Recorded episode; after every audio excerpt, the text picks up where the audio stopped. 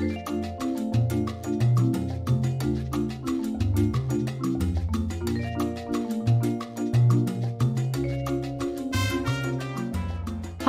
my name is Isabella Johnston, the Intern Whisperer. Our show is brought to you by Employers for Change, and today's tip of the week continues our focus on unconscious bias in the area of beauty. Now, beauty bias is a social behavior where people believe that attractive people are more successful, competent, and qualified. While appearance, race aside, is not protected by the Equal Employment Opportunity Commission, it is a form of bias that is prominent in the workplace. Many people connect beauty to higher levels of intelligence, social skills, and physical health. This works to the advantage and disadvantage of attractive workers. So, while appearance, race aside, is not protected by the Equal Employment Opportunity Commission, it is a form of bias that is prominent in the workplace. Many people connect beauty to higher levels of intelligence, social skills, and physical health. This can work to the advantage and the disadvantage of attractive workers. Physically attractive workers can go on to earn up to 15% more than less attractive workers. But attractive candidates may also be discriminated against by hiring teams due to perceived entitlement. So, how can you avoid beauty bias? Well, to avoid that, companies should create structured recruiting and interview processes so that the team will be able to compare applications and interviews equally and reduce the risk of bias. Phone screenings, as opposed to video calls, and unbiased technologies can also help teams identify top candidates. So, welcome to the Intern Whisper. Our show is all about the future of work. Today's guest is so I want to welcome Carol Ann Dykes Logue to the show. She is the Director of Programs and Operations uh, person over there at UCF Innovation Districts and Incubation Program. She is, this is how I define her. She is a community builder, a woman in tech that is highly regarded in our community, and a, I consider a futurist. So welcome to the show. Thank you, Isabel, and thank you for that. I'll Yeah. I'll take that introduction. Okay, well, this is true though. This is how I see you. Um, so UCF, I know it has eight incubators. You're like a legend in all of this area of Central Florida, but I usually kick it off so that we talk about five words that describe you and why those five words. So we went over this a little bit, Mhm. And if you need some prompting, it's okay. But I know you came up with six, so you're allowed And six. I'll probably come up with different ones this time. That's right? fine. That's fine. Well, I'll help you though. The first one you said is, well, it's the last one you said, positive. Positive. Yeah. Yes, which I define myself that way, and many others do too, because I do tend to be optimistic. And a lot of that is because of my faith, but also because I look past the dark and the not so good in the world. And I just assume that everybody I meet is really special and has their own unique story and has something that I can learn from or some way I can help them. They have a place on this earth, whether I ever really know what it is or not. But, and there's just so much to be thankful for Mhm. in life. That's true. I I was really um I remember when I first met you and you were down at I know we're a little bit off course here, but it was the first time I met you and you're down at the UCF incubator in Research Park. And I was talking to you about my idea and you were saying, okay, now you need to go back and you need to write a business plan. And you put me on the right path. And that was the first time. And you're so knowledgeable and you just you touch more people's lives than I think that you ever know. I believe that. Yeah. I think that we all do. Sure. Yeah. That ripple effect. Yes. you touch one person, that person touches somebody else, or you say something in a crowd or a speech or a presentation or on a podcast, those of you Yeah. out there, and you just never know many times what Mm-mm. impact it has. Because that's true with my life too. People that I've heard or people that I've met really just in passing or watched from afar hmm and had a big impact from. So positive, that was one word. I know that I'm curious. hmm I can go down a rabbit hole real fast if I hear a word or a name or somebody mentions something or a question pops into my head and I just want to find out where'd that come from? What does that mean? What's behind that name? What's the history of that? There's so much around me, around us in our world that we just aren't curious about. How often do you drive down a street or drive through a little town and you see the name of the street or the name of the town and think, I wonder why it's called that?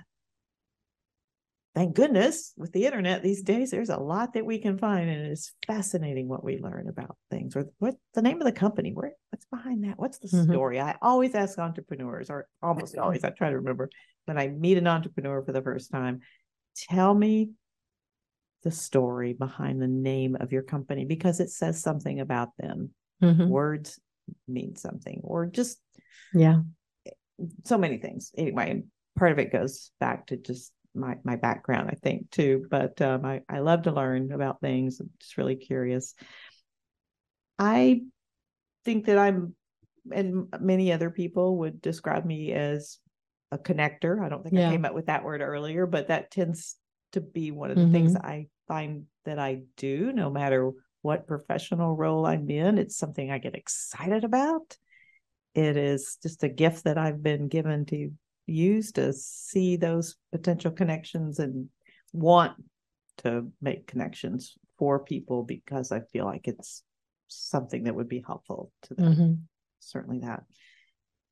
Oh, what other words? You said blessed. Oh, blessed. Oh, goodness. That why I didn't start out with that one. I don't know because I because I gave you positive, but and, and I am positively blessed. yeah, just I just am, and certainly in so many ways from a material perspective and privileged to live in Orlando and United States of America and in a place that's not racked by war and famine and all sorts of things that so many people in the world go through. I don't go through every day wondering where my next meal is going to come mm-hmm. from or not having a bed to sleep in or worried about walking out of my house or being shot, you know, although I guess we could be, but I don't yeah. I don't worry about that. So yeah, because I'm just so blessed to be where I am, to have the professional environment that I have, to have the friends I have, absolutely beyond blessed to have the family that I have, the husband that I have,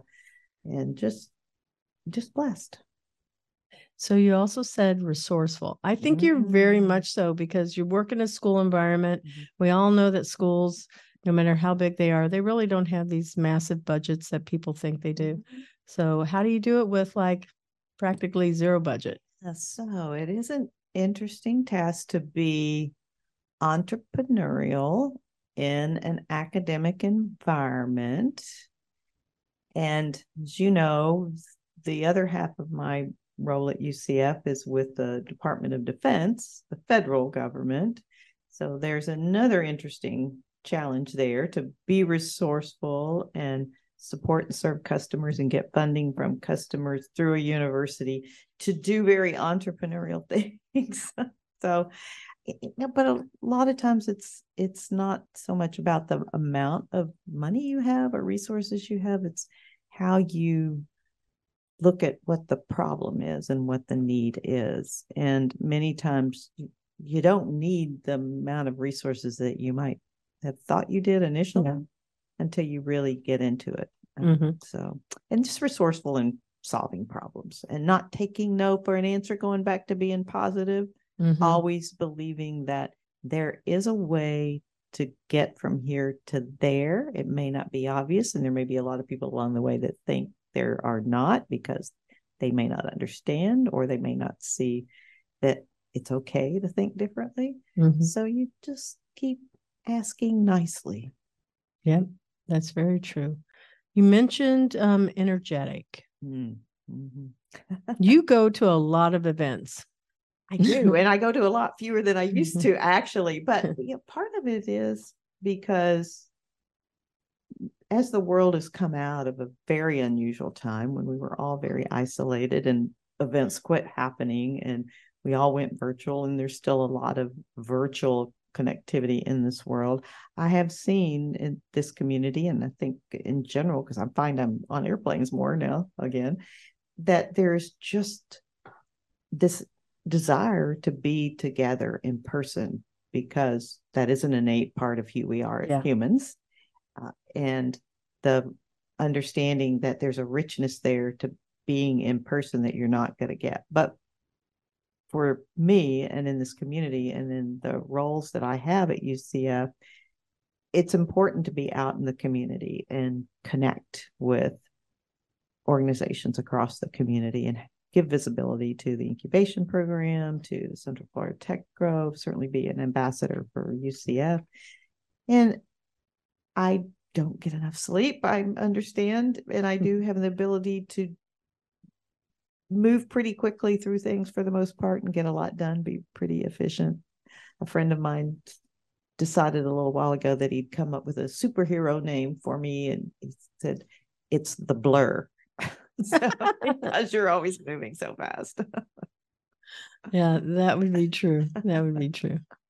Um, all right. So now we move on to the next section where where did you go to school? What Mm. was your major? How did you end up to where you are now? Oh, yes. Because I know you've been here for a long time. a long time in Central Florida. and not by design. Most much of my career has not been by design. But let's start back at the beginning, very, very short, quickly.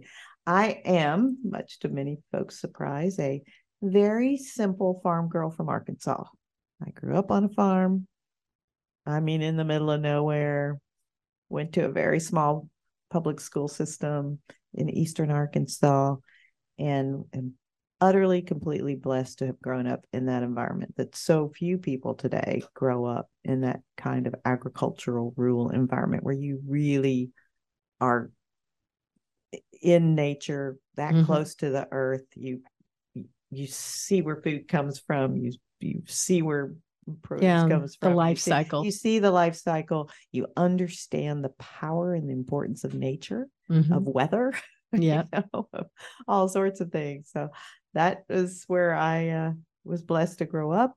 Went to the University of Arkansas, where I just was headed to med school as far as I was concerned because of uh, some other things I'd been exposed to early in life, but got a little sidetracked while I was in undergraduate school. My undergraduate degree was in pre med, but I had worked in the library part time at the University of Arkansas Fayetteville campus and was really fascinated by knowledge information management and the really really really early days of electronic information Hmm. that was really early in those days i thought oh gee now i'm really torn i really love this stuff this information management but i really love healthcare and medicine and biology and what in the heck am i going to do i did a little research because i am curious and just stumbled on the fact that I could go and get a master's degree in library and information science with a specialization in healthcare,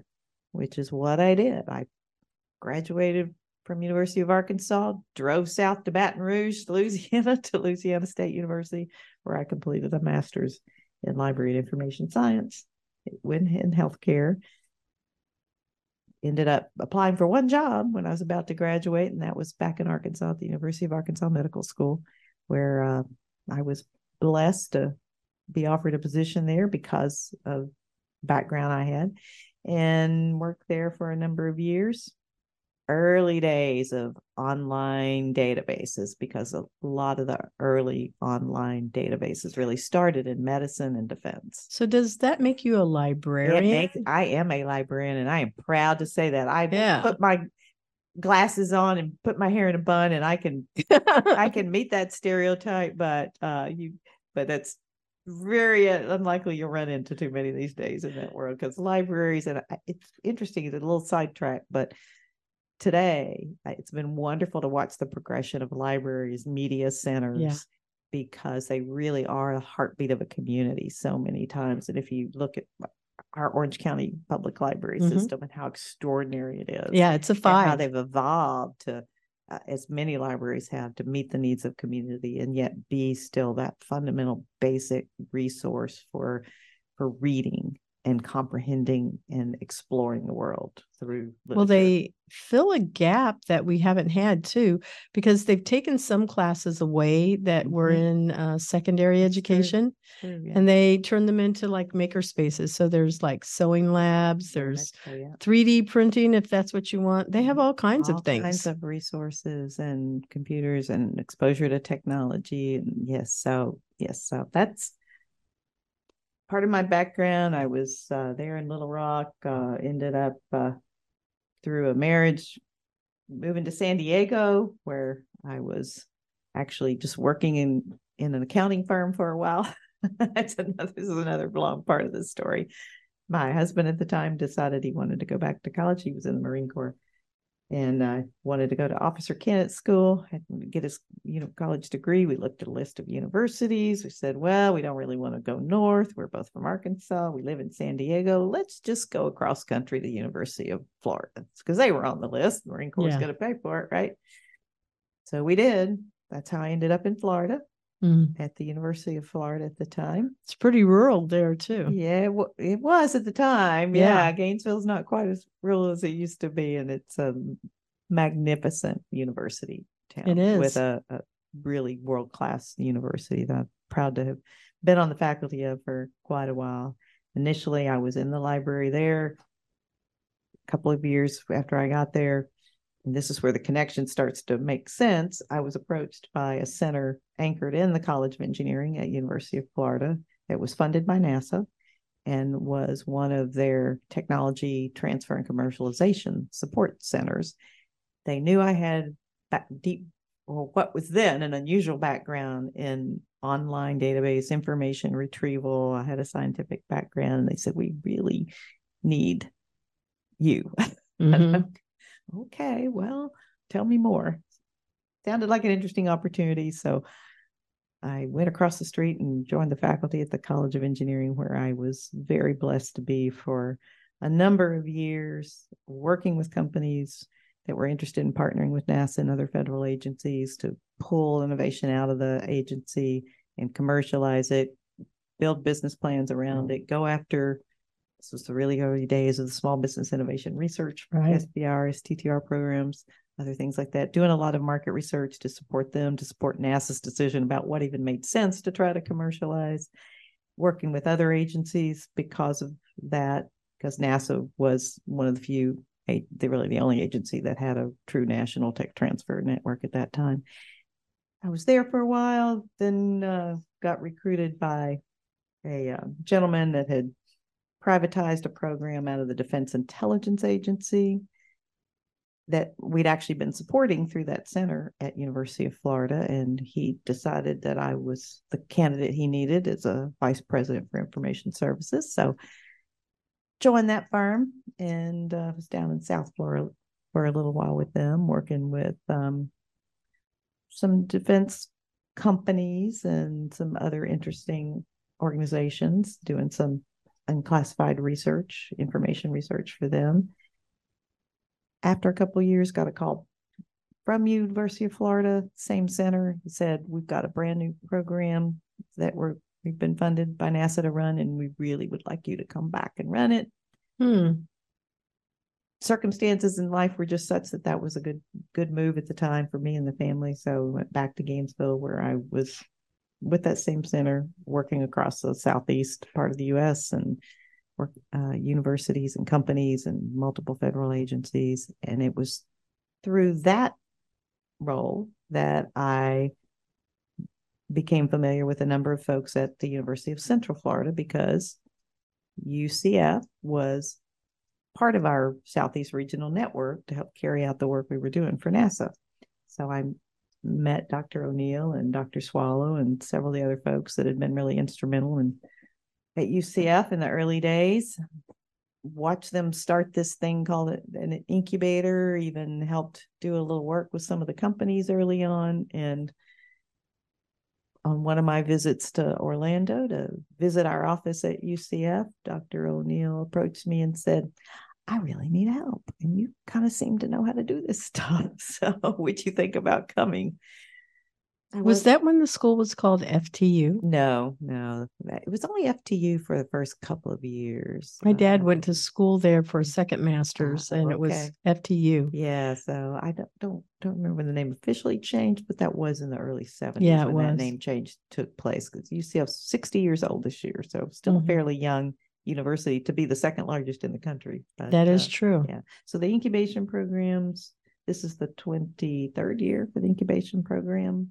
Hmm. I I came not at the very beginning, a few years into it, but just another example that, as you've seen or hopefully heard in my story, is that most of my career path, it's not been because I went looking for something.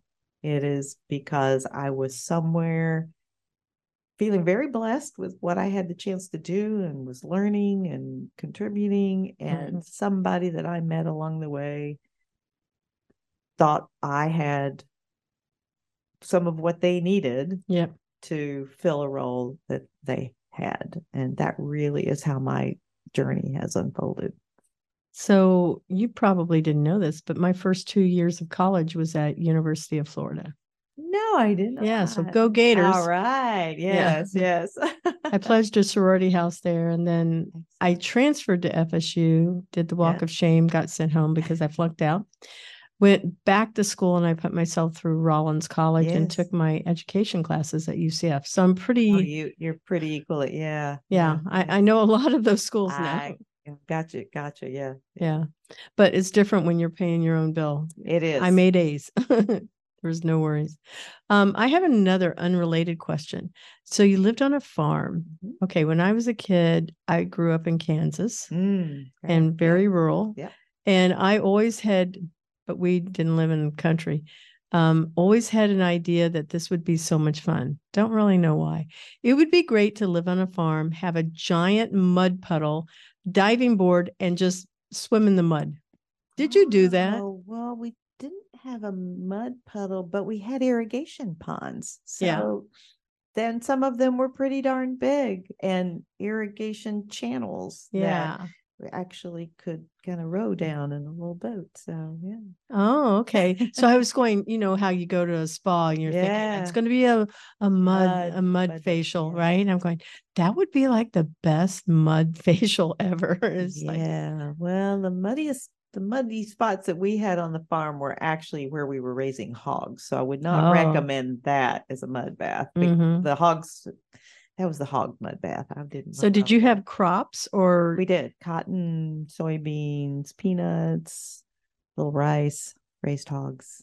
wow, Yeah. chickens, No chickens. pigs? That's a, that's a lot. Did you ever, this is like a gru- gruesome thing, but did you ever partake in slaughtering them for food? No, they would get sent off in the truck. We didn't have to Okay. this. Yes, yes. And for those that are listening that are vegetarians, I do understand the the issues that that that brings because it Yeah. was it was a reality and of uh of the world and of farming still is. Yeah. What was that book? There was one about a slaughterhouse. Mm, John Sinclair wrote it. Yes, I, I vaguely remember what you're talking. I think it's called the slaughterhouse. I'm not sure.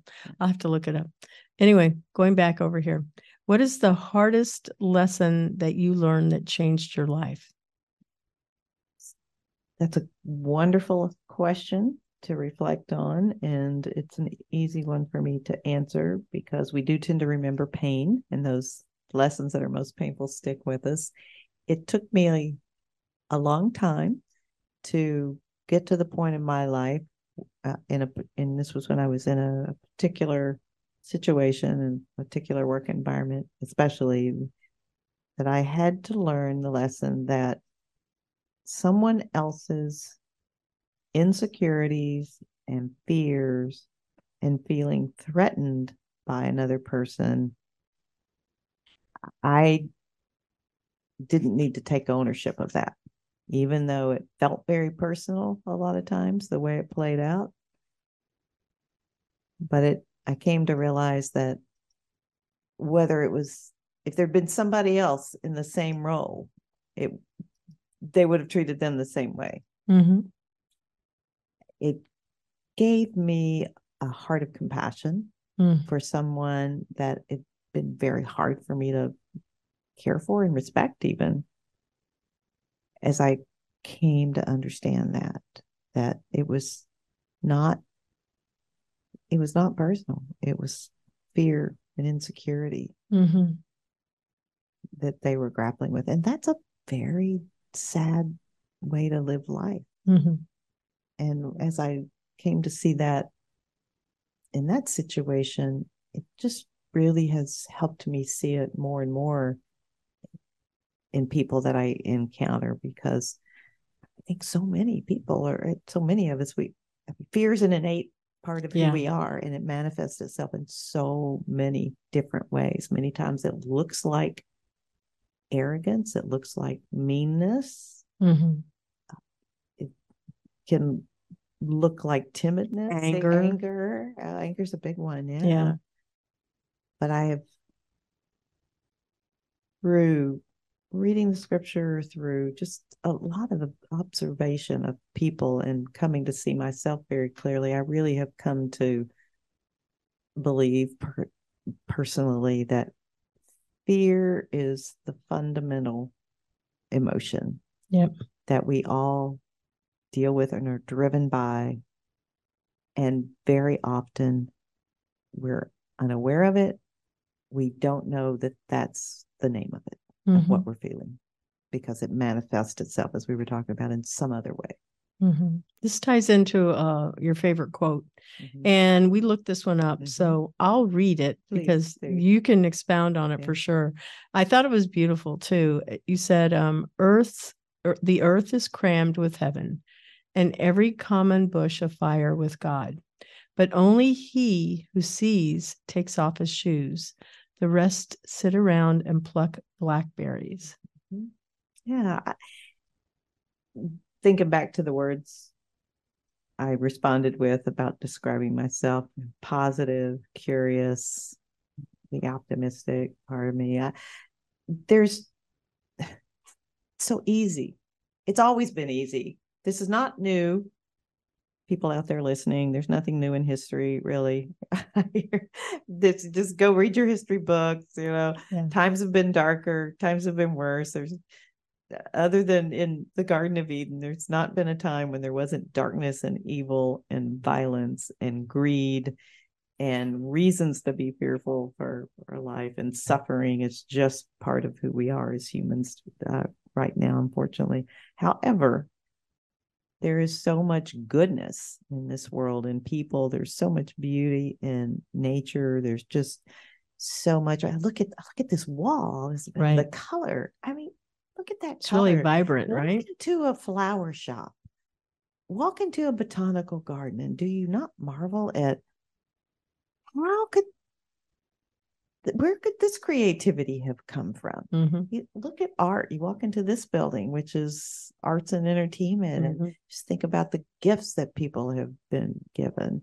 And You walk out in nature, you look at the ocean, you go to the mountains, you just you read a book, and you, how do people come up with this stuff? Right? Mhm. There is just so much to be grateful for, and there's so much that brings beauty and joy for me in life, and that's how I see life every day. you know that's that's really a a wonderful thing to see because it's there's a a quote that comes from a, uh pretty woman when julia roberts is the, you know laying in bed and she says it's so easy to believe the bad stuff Yeah. but it's it's hard to You- believe the You have to be intentional. yeah You have to. I don't watch, and that's what you're saying and I intentionally shield myself at times because human nature will take you down that path. I don't watch a lot of news on TV. I I'll listen to some radio stations. I'll listen to some podcasts, but I choose. I'm thoughtful about what I put in my brain and Mhm. what I let my eyes see.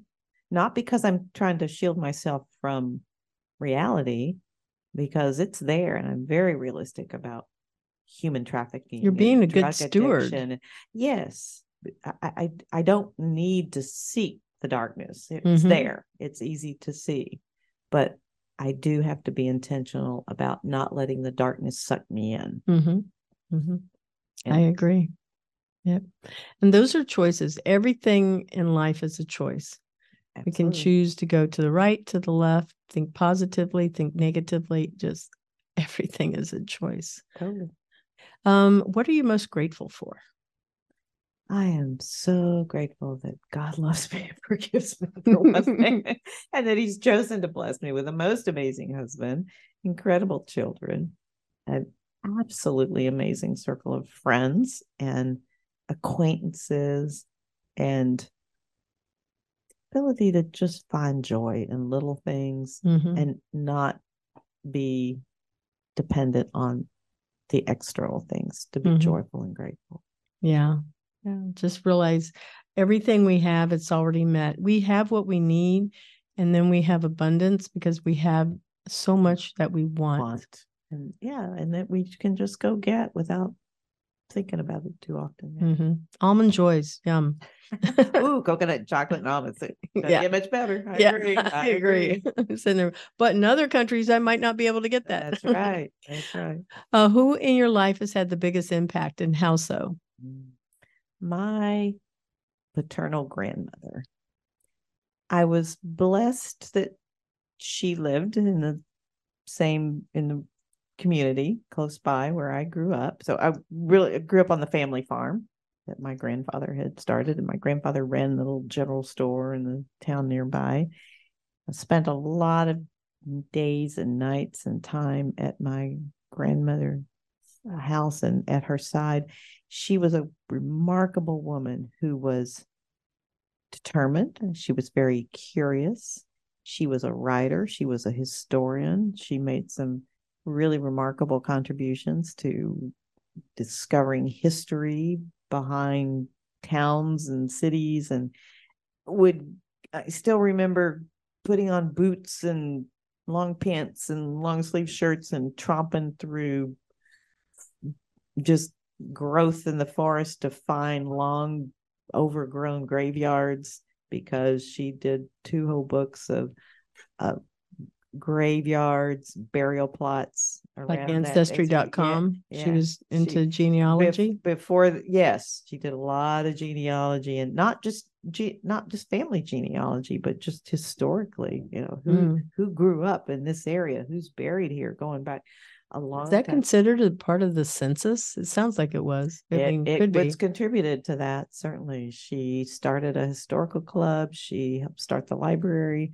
in a small town uh, close by the farm where i grew up and just she was a just a very strong positive woman five children guessing one- she was a Jesus girl. she was she was one of the, the first one of the first women to graduate from the university she went to Mm. you know um, so just very influential and um i personality wise i tend to be a lot like her and i remember clearly growing up when my mother would get ir- most irritated with me she would just shake her head and say you're just like your grandmother and i'd go thank you That's not a bad thing. that's right. Oh, and and she she took me traveling. Uh, my first airplane, my first my first few international trips. It was my grandmother took me with her on trips. Did, was she married? Yeah. Yeah, So the Yeah. grandmother, not as much the grandfather. right. Yeah, Yeah. he he was he didn't like to do that stuff so much. He stayed and ran the store, and then he did pass away earlier, uh, quite a few years before she did. So Hmm. Yeah. So a little bit of entrepreneurs in your life too. You said they had a store, yeah, so yeah, and I think being a farmer, Farmer, is a lot like a lot like yes, yeah. yeah, that's really hard. it's farming. A, it's it's high capital and and a lot of cost and a lot of a lot of very demanding, very unpredictable. hmm hmm Uh, let's see. What would you like to be remembered for? Being kind and bringing bringing out the best in people. I think you do or that. help helping them be their best self, however you want to word that. Yep. Yeah, that's all that really matters. And that and the legacy we live. That's the legacy we leave. How we touch other people and our children. Yeah. Our children are our legacy. You have children? Yes, I have a son and two uh, stepchildren, all grown, all off on their own, still waiting for grandkids. hmm hmm Do they live here? They do not. My son and daughter in law just arrived in Anchorage, Alaska. They're both physicians. She's in the Air Force. So Wow. She's uh, just started her job as a internal medicine doctor at the Air Force base there, and son just accepted a position with a physicians group. So they're up in beautiful Anchorage, Alaska for a while. Have you been there? Not yet, but I will be going to save the Yeah, least. yeah. I can't wait. Uh, stepson in Atlanta, thriving, doing extraordinarily well in his real estate finance background, working for a development company up there, and stepdaughter and her husband that live in Nashville. She's an extraordinary, talented um, salon stylist, and her husband Jack is actually the lead guitarist and songwriter for Jelly Roll. For those who might be familiar with Jelly Roll, who is a quite a phenomenon these days, swept the country music awards. Yeah. I'm gonna have to go look that one up. Yes. So we're going to take a break and acknowledge our sponsor, Transcend Network, and we'll be right back. Transcend Network helps early stage startup founders find product market fit through weekly experiments, receive fundraising support, and build a global founder investor network for edtech and the future of work technologies. The Intern Whisperer is affiliated with Employers for Change, and we thank Transcend Network for being a sponsor of our show. So we're back to the second half of our show. We talk about the future of jobs, industries, and 2030. So this is anybody's game. You know, throw the die. It's it's all good. Um, what do you think 2030 is going to look like? Because some people pull from the Jetsons, some people go to Terminator. I don't know. It could be anything, right? So what do you think it's going to look like? 2030, seven years from now. Well, we're halfway through the year, so We are. So six and a half years. And the pace of innovation, at least that I'm exposed to in the universe that I'm in, we will certainly see a lot more autonomous robotics, artificial intelligence, machine learning, immersive technologies, none of which are new, by the way. Yeah. These have all been out there for a very long time. But like many innovations, it, timing is everything, and circumstances are everything. And, and many technologies, as new discoveries have been made, are, are really rising to the forefront to come together because all those things that I mentioned immersive technologies, AI, robotics, autonomous they they all feed each other. And there's just been an enormous amount of scientific discovery. So I see certainly a lot more efficiency. We're already seeing that with autonomous and robotics and AI, and that will continue to automate. uh, That word scares a lot of people, but it's really just about bringing efficiency to not take away jobs. That's not the point. It is to free up tedious task. tedious tasks that we really don't benefit from spending an enormous amount of manual time and energy on when so our listeners copy and paste. copy and paste. Yes. That would be a tedious task. yeah, there's lots of them that actually that come to that, but uh, we will see a lot of individuals in the workforce that are a lot more of the continuous learning. We see Mhm. that now, but I that will accelerate because increasingly we cannot survive and thrive or understand the world we're in without continuously learning new skills. So everybody out there, don't be afraid. Get on YouTube, get on LinkedIn Learning, go to your library. Do, you know, there's so many ways to just take short courses and learn about things and upskill yourself so that you're aware of what's going on. What I hope we see, and I'm going, being my optimistic self, I'm going to say we will also see in this increasing world of, of automation and efficiency that we will see as humans that we become more humanly engaged Mhm, mhm. as we remove that burden of the tediousness, I think we have two choices. Either we isolate from each other Yeah. or we choose to use that to connect because we have the time and we have reason to connect because the we are gifted as human beings to have the highest most complex level of a brain possible out Yeah, there. Yeah, we're made for We're relationship. made for relationships Mhm. we're made for creative thinking and no AI and all that's great, but it is not going to replace. We're a long ways from Mhm. replacing a human brain, no matter how efficient it may seem. You know what I like is the fact that you oversee eight incubators. Volusia, right? It's Volusia, Seminole, Orange, and Osceola. County and soon to be nine, Lake County. We open Lake Wow. County in September. Yeah. Wow, that's a lot. So I sit here and I think about everything that you see. These are Mhm. all kinds of startups all the way across. Mhm. They could be flying cars. They could go and be um, I think I know over at the um the branch where Michael is on Colonial is um I, th- it was like it was a race. Spartan. Was it Spartan? Spartan, yeah. Yeah. Yeah. And I remember when they were like nothing. Same. Eh, Yeah. Yeah. So you've seen a lot of amazing concepts come out of it. You're also a part of uh, like what we do with Synapse. Mhm. There's the photon uh Photonics. Yeah. photonics, yeah. Photonics. That's out there, that's a part in Research Parkway. Mhm. You're exposed to so much. It's like I, I think you would be you guys out there would be some of the best judges as yeah, this is what's coming. Mhm. It's it's not hard to see because there's there's two different views of what trends are. One is the technological trends, which tend to lag market trends because we see it in the world that I've been in most of my career. I see a lot of stunning innovation, a lot of amazing technology that is developed, but the market's not ready for it yet.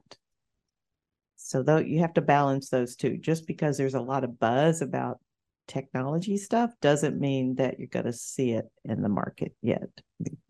Um, so I look at market conditions and what's being adopted, what's being utilized. Okay, I know you probably can't say, but do you see Jetson flying cars? Oh yeah, I mean Lilium's already building their their Wow. uh, air taxi heliport in Lake Nona, the German company. They they announced a few years ago, and Does it look like the uh, Jetsons, it- George Jetson's car? it it looks a little nicer than that, I think. So, and actually, we've had two or three companies apply to the incubator in recent years that they are air air taxis, autonomous air taxis. That absolutely is a real thing, and it Mhm. will not be too long before we see that uh, actually in use. Federal Aviation Administration. You go to their next gen center where they look at the future airport of the world and they're monitoring and simulating that, air taxis are absolutely a part of that.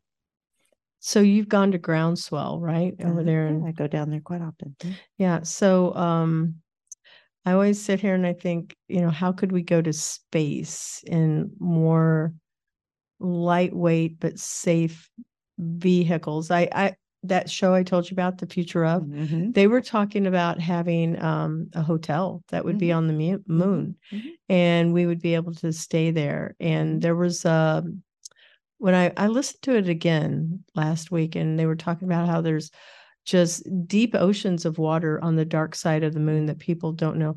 I so would love to follow you for a week and just see all of the cool stuff that you Come see. on, on. I yeah, I I definitely want to. There's people that I know that I say that about. So. yeah, yeah.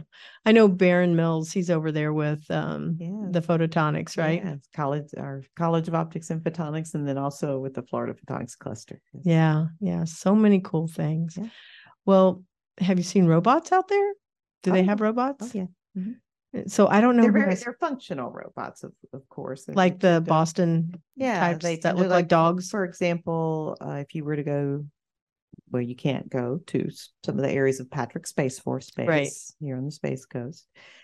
Uh, they have robotic security guards on Hmm. the beach, and I've had the chance to actually. In fact, I had, Space Force, some of the Guardians, come to Groundswell for an event that I hosted when I was there, and they brought one of the robots. Okay, that's straight from Black Mirror, just so you know. Okay, well, you can Yeah. ask Jaron about it, but yeah, it's really cool. And uh, these robots are monitoring the perimeter of uh, Patrick Space Force Mhm. base, and so that's not real new. It's out No, it's so, not. yeah. There's uh, robots in a restaurant in Osceola County. Mhm. That deliver your food to Yes. your table. Absolutely. Yes. And I think we'll see those increasingly, certainly, because it's a matter of great efficiency. If you go into a lot of healthcare hospitals these days, you see robots Yeah. that deliver the medicine. So a lot of that's been around for a while, just maybe hasn't been as adopted uh, as Mhm. extensively as we're starting to see it now, Mhm, other than in industrial sites, which most people don't see mhm. most of us aren't walking around manufacturing floors very Mhm. often where they've had an enormous amount of robotics for a very long time. If you go into any, I was recently over in um, Hungary and had a chance to tour Audi's largest manufacturing facility on the planet, and the robotics in there were just stunning. But that's how they make all those cars. So let's also point out the um, UCF, the health center that's out there in Lake Nona Mhm. and the Witt House and all of those cool things. Oh, yeah. Let's talk about some of that. What is the uh, medical? I know it's the UCF Medical Center, but there is a health incubator that's out there in that Lake Nona area. That is uh, one of our UCF incubators, uh, Mhm. our life sciences incubator. There you go. And it's on the second floor of the Guidewell building in Lake Nona. And it is a biotech incubator. Mhm. Prim- That's what it was built. The physical facility was built for because it's uh, the only facility in Central Florida with biotech life sciences laboratories like that that you can rent for you know a few years as a Mhm. young company and then graduate out of and we've been fortunate to have a number of companies that have successfully graduated out of there we have a few offices in there as well we have other companies that are not in the lab but they're working on digital healthcare solutions or other products that they don't actually need that laboratory space but that's where that incubator needed to be because it is in the Health center. part of a cluster of healthcare industries. There's a lot more to Lake Nona, obviously, than just Mhm. healthcare, but that is where our UCF College of Medicine is. Our newly announced College of Nursing building will be built right th- uh, there. Our teaching hospital is right there. Our um, Burnett College of Biomedical Sciences is all right there, clustered around, along with the largest VA hospital in the country, the Nemours Children's Hospital, University of Florida's pharmacy department, our UCF Cancer Center as well. So Mhm. uh, the Veterans Administration's National Center for Simulation and Training in Healthcare is, is right there too, next to the VA hospital. So there's Mhm. just a lot of really extraordinary research and application and clinical healthcare taking place there. And our incubator is part of that research and commercialization. I don't know. It's just like you said, there's going to be nine. I, I can just imagine that, you know, you spend one day at your office and then you're checking out all of the other ones. I, I would think even if you do that once a month, that's nine outings mm-hmm. Just to see what's going on. Yeah. So this week, uh, yesterday, I was up in Winter Springs incubator for part of the day. Tomorrow, I'll be at our Lake Nona incubator for part of the day. That And, office looks gorgeous. and then Friday, I'll be up in uh, Daytona at our Volusia incubator. Yeah. Really cool. Really cool stuff that's going on over Yeah. there. Um, what ethical dilemmas do you foresee with all of this stuff that's coming out here? Because this is usually my question is just because we can, does that mean mean we should? It, it never means we should. Yeah. I, I like the Walmart greeters. I like going into a McDonald's and having somebody tell me hello. And, I don't think we'll see robots there. No, there is. There's actually a McDonald's, and I believe it's here in Central Florida.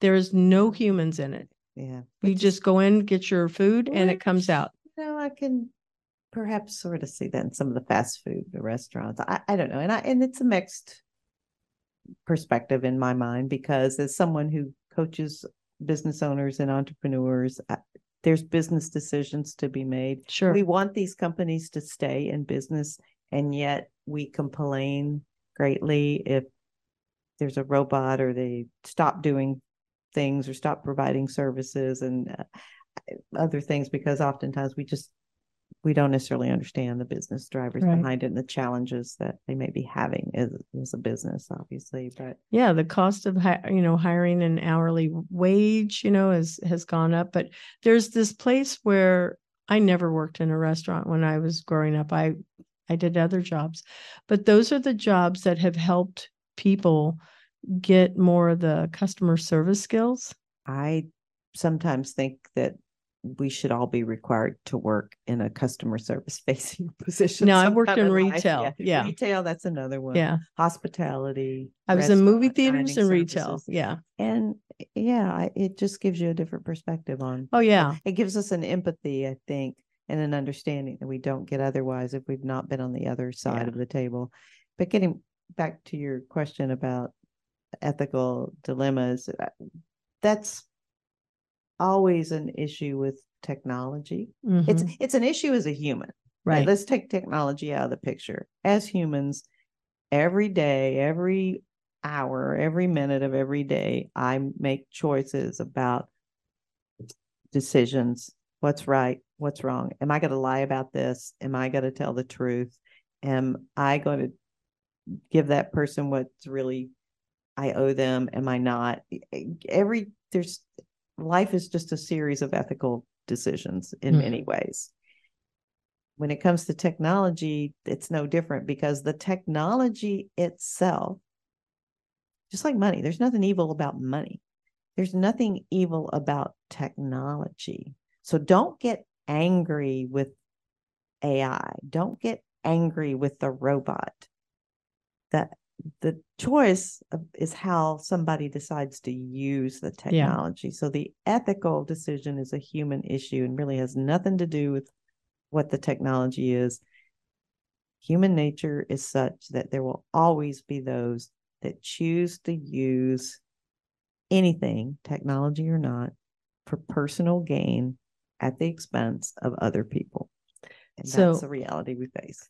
You we're going to take a little quantum jump over here. You mentioned something earlier about openai and i pulled this quote up here and it was only released six hours ago. It says openai the company behind chat gpt has removed its ai classifier tool meant to inform users whether text is created by artificial intelligence due to its low rate of accuracy mm-hmm. The company made the announcement on July 20th on its blog saying that the tool is no longer available.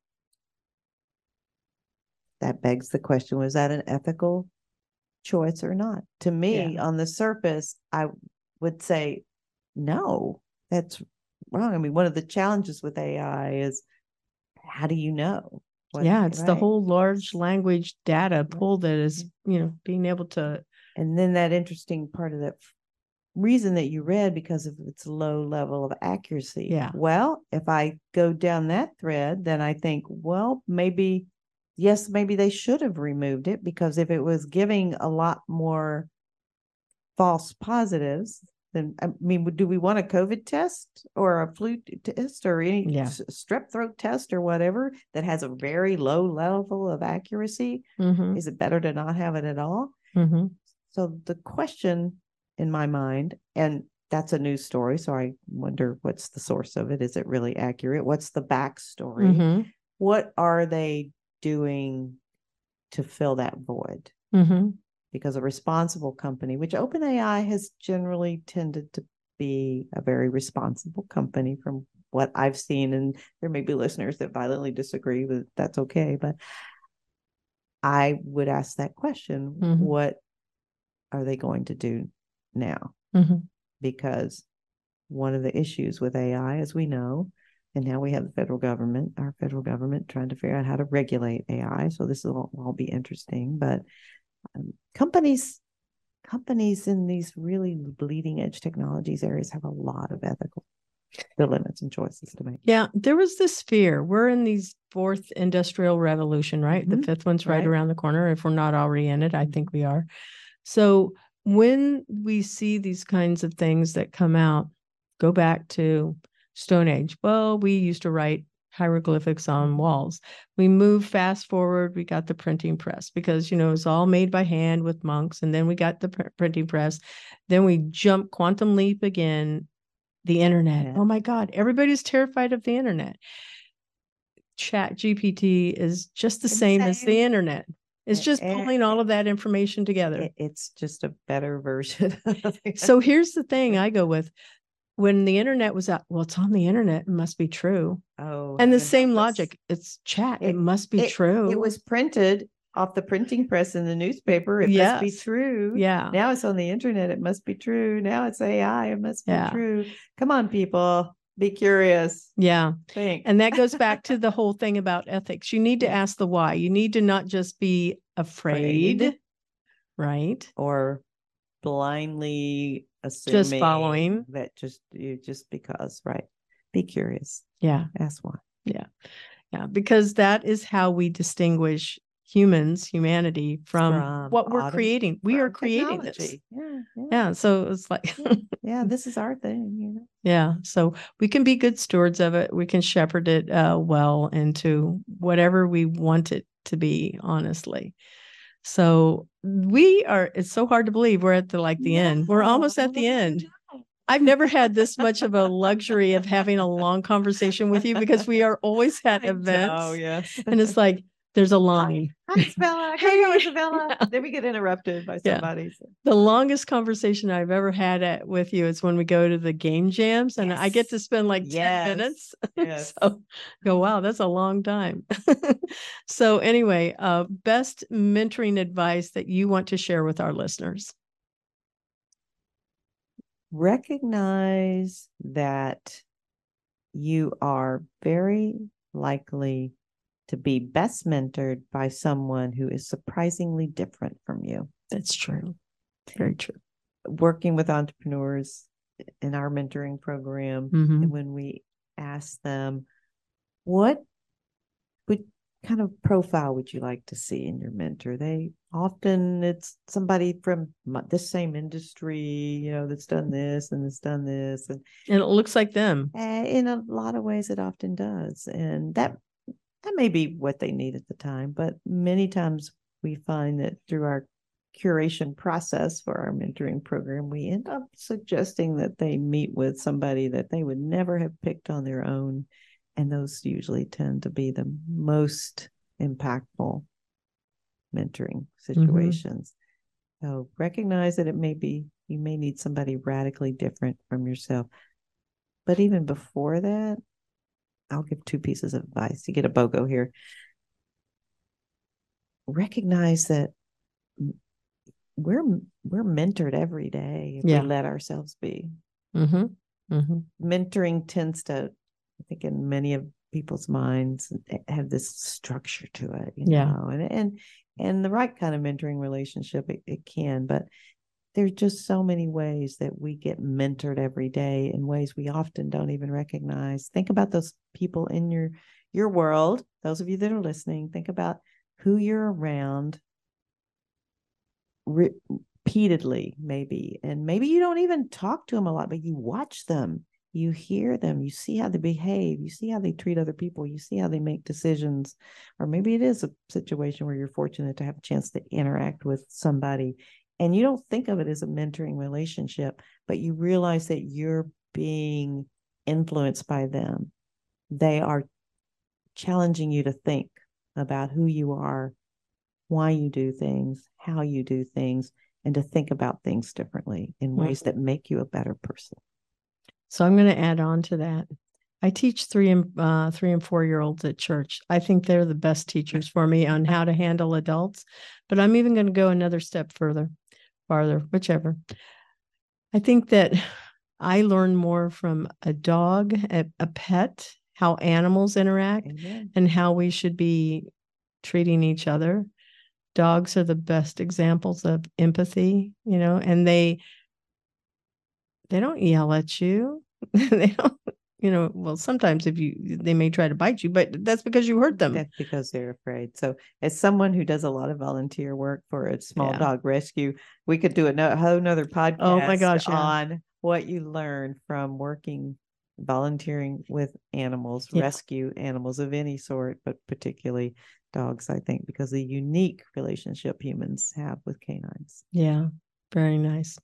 So we always share uh, ways our listeners can connect with you. We have up here the uh, incubator.ucf.edu um, page. Mhm. We put up your LinkedIn profile. Is there another way that people can connect or follow you? Facebook, Twitter, Instagram? I do have a Facebook page. I do have a Twitter account, C A Dykes, but I'm not that hard to find. Yeah. I don't think. so I've been told. So gotcha. Well, we'll make sure that we share that um, on the close card. And I just want to thank you so much for Thank being here. It's been a joy, Isabella. Oh my gosh, it's it's always a, such an honor to spend time with you. Thank you. Thank you. Thank you all for sticking with us and listening. Mhm. Thank you to our sponsor, Cat5 Studios, and our video production and editing team, Gabe Laporte, Tommy Myers, and Andrew Pagat. Music is by Sophie Lloyd. Visit Employers for Change at www.e4c.tech to learn how you can create real diversity and inclusive culture while skilling your people for the future of work. We also want to thank you for supporting the Intern Whisperer by subscribing to us on Podbean, our Employers for Change YouTube channel, or your favorite podcast streaming channel. And please be sure to leave us a comment and share the show.